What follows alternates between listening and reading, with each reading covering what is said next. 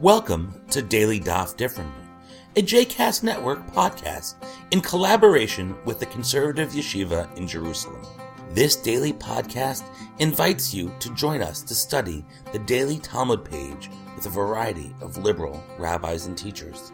For more information about the Conservative Yeshiva, please visit conservativeyeshiva.org.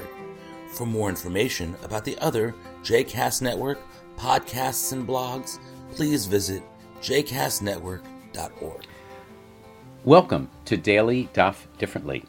My name is Carl Perkins, and today we are studying Daf Yud Zayin, or page 17 of Masechet Tractate Ketubot. And we're going to focus our attention on the passage at the very beginning of this page. It begins already, in fact, um, a few words uh, from uh, the end of the previous side. And it's a very, very famous rabbinic passage that I think um, we'll learn a lot from. It begins as follows Tano Rabbanan, our rabbis have taught, Ketzat miratim lifnei hakala. How do we dance before the bride? At the wedding, presumably. In other words, what do we say? What do we sing? How do we praise her? And we have two opinions presented. Beit Shammai Omrim, the house or the school of Shammai, say, Kala kemot shehi. We describe the bride exactly as she is.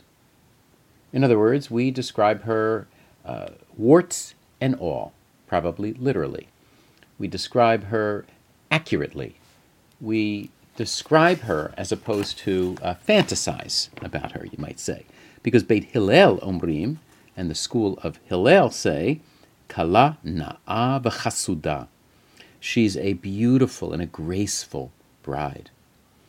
Now, obviously, these are two different perspectives on how we should be not only speaking at a wedding, but how we should be helping the bride or the groom to feel at the wedding.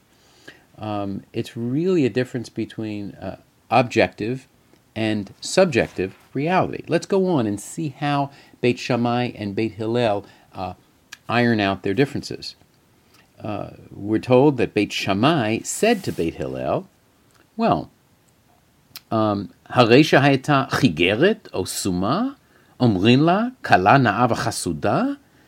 Beit Shammai says to Beit Hillel, if she was lame or if she was blind, do you say of her that she's a beautiful and a graceful bride?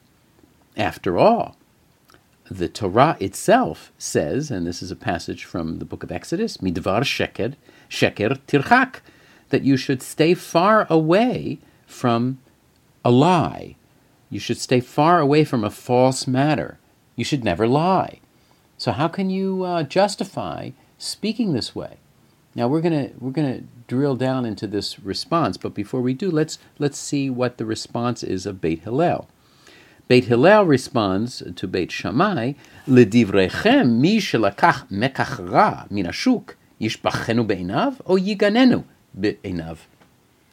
Uh, Beit Hillel says to Beit Shammai, uh, if I follow your logic, if you know of someone who's made a bad purchase in the market, should you praise that purchase in his eyes or should you depreciate it? Should you speak well of it or should you in fact denigrate it?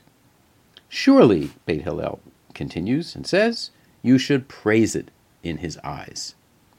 And from this we learn, Mikan Amru Chachamim, from this the Chachamim concluded, Le'olam tehei da'ato shel adam mi'urevet im habriot. That a person should, a person's disposition should always be pleasant with other people. Um, now, before we go on, let's let's do what I said I was going to do, which is to drill down into this we have this very, very, uh, to our ears, I would think, shocking statement by Beit Hillel to Beit Hillel, to, from Beit Shammai to Beit Hillel, saying, if the bride was lame or blind, would you say beautiful and graceful? Well, as I think, I hope most of us would say, we certainly could say such things. That a, a physical handicap, a, a physical disability, shouldn't diminish our ability to appreciate appreciate someone's grace and beauty. But more than that, I think um, we have this, this disagreement between the two schools concerning what the nature of um, this experience is. Um, Beit Shammai seems to be um, focusing a lot of attention on the fact that whatever you say must be a, an objective description of the bride because this is, after all, a, uh, a form of testimony, and your testimony must be true. That's the context, after all, midvar sheker tirchak, uh, that passage from the book of Exodus. But um, Beit Hillel's approach is that this isn't about um, testimony. This is about being a mensch.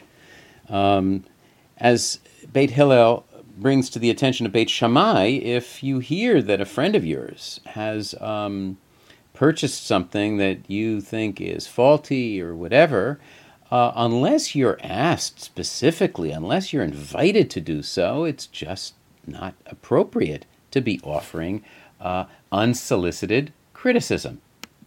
Indeed, even if you are asked, it's uh, not always appropriate to be offering criticism. If, for example, someone uh, gets their kitchen remodeled and uh, you are invited over to see it, and they're very excited about their new kitchen, and they turn to you and they say, Well, what do you think? Well, that's a serious question. Um, and I think we're capturing that kind of a, a question in this sugya. But the um, text goes on uh, to say very clearly that the sages said, uh, Mikan amru chachamim, leolam tehei da'ato shel adam me'orevet im habriot. That a person's disposition should always be arev. It should always be uh, pleasant with other human beings. And um, uh, this is a very important principle that um, obviously is, um, is implicated when we think about how to behave at a wedding. The text goes on to say that when uh, Rav Dimi came, that is to say, a, a, a, famous rabbi who had lived in Eretz Israel, in the land of Israel, and when he came to Babylonia, and he often brought with him records of the practices in Palestine uh, w- to share with the Jews of Babylonia. He said, This is the way they used to sing before brides in the West, that is to say, in the land of Israel. Uh, she doesn't need powder, she doesn't need paint, she doesn't need to wave her hair, uh, meaning she doesn't need mascara, she doesn't need um, makeup, she doesn't need lipstick, she doesn't need to dress up her hair, and still she is a, um, a graceful gazelle, Ya'alat Chen in Hebrew. So again, I think you have this notion that the way to behave um, at a wedding is to be uh, proper and to be polite as much as it is to be um, explicitly accurate. This teaches us uh, something else. Taught a little bit later down on the page that Tano Rabbanan, our rabbis taught that if there is a funeral procession moving through a town, it makes way for a bridal procession. Um, you were also told, by the way, that either of them would make way if the king of Israel were to be going down the street. Um, but what I think is interesting is not only that the the wedding is so important that even a funeral must give way to the wedding, but in either case, you have this mitzvah, this obligation on people who are not necessarily part of the wedding party to participate in the procession, to um, to praise, to sing, to dance, to make light, and to bring joy to the groom and to the bride. This is something that I think uh, we in the West um, have lost some of.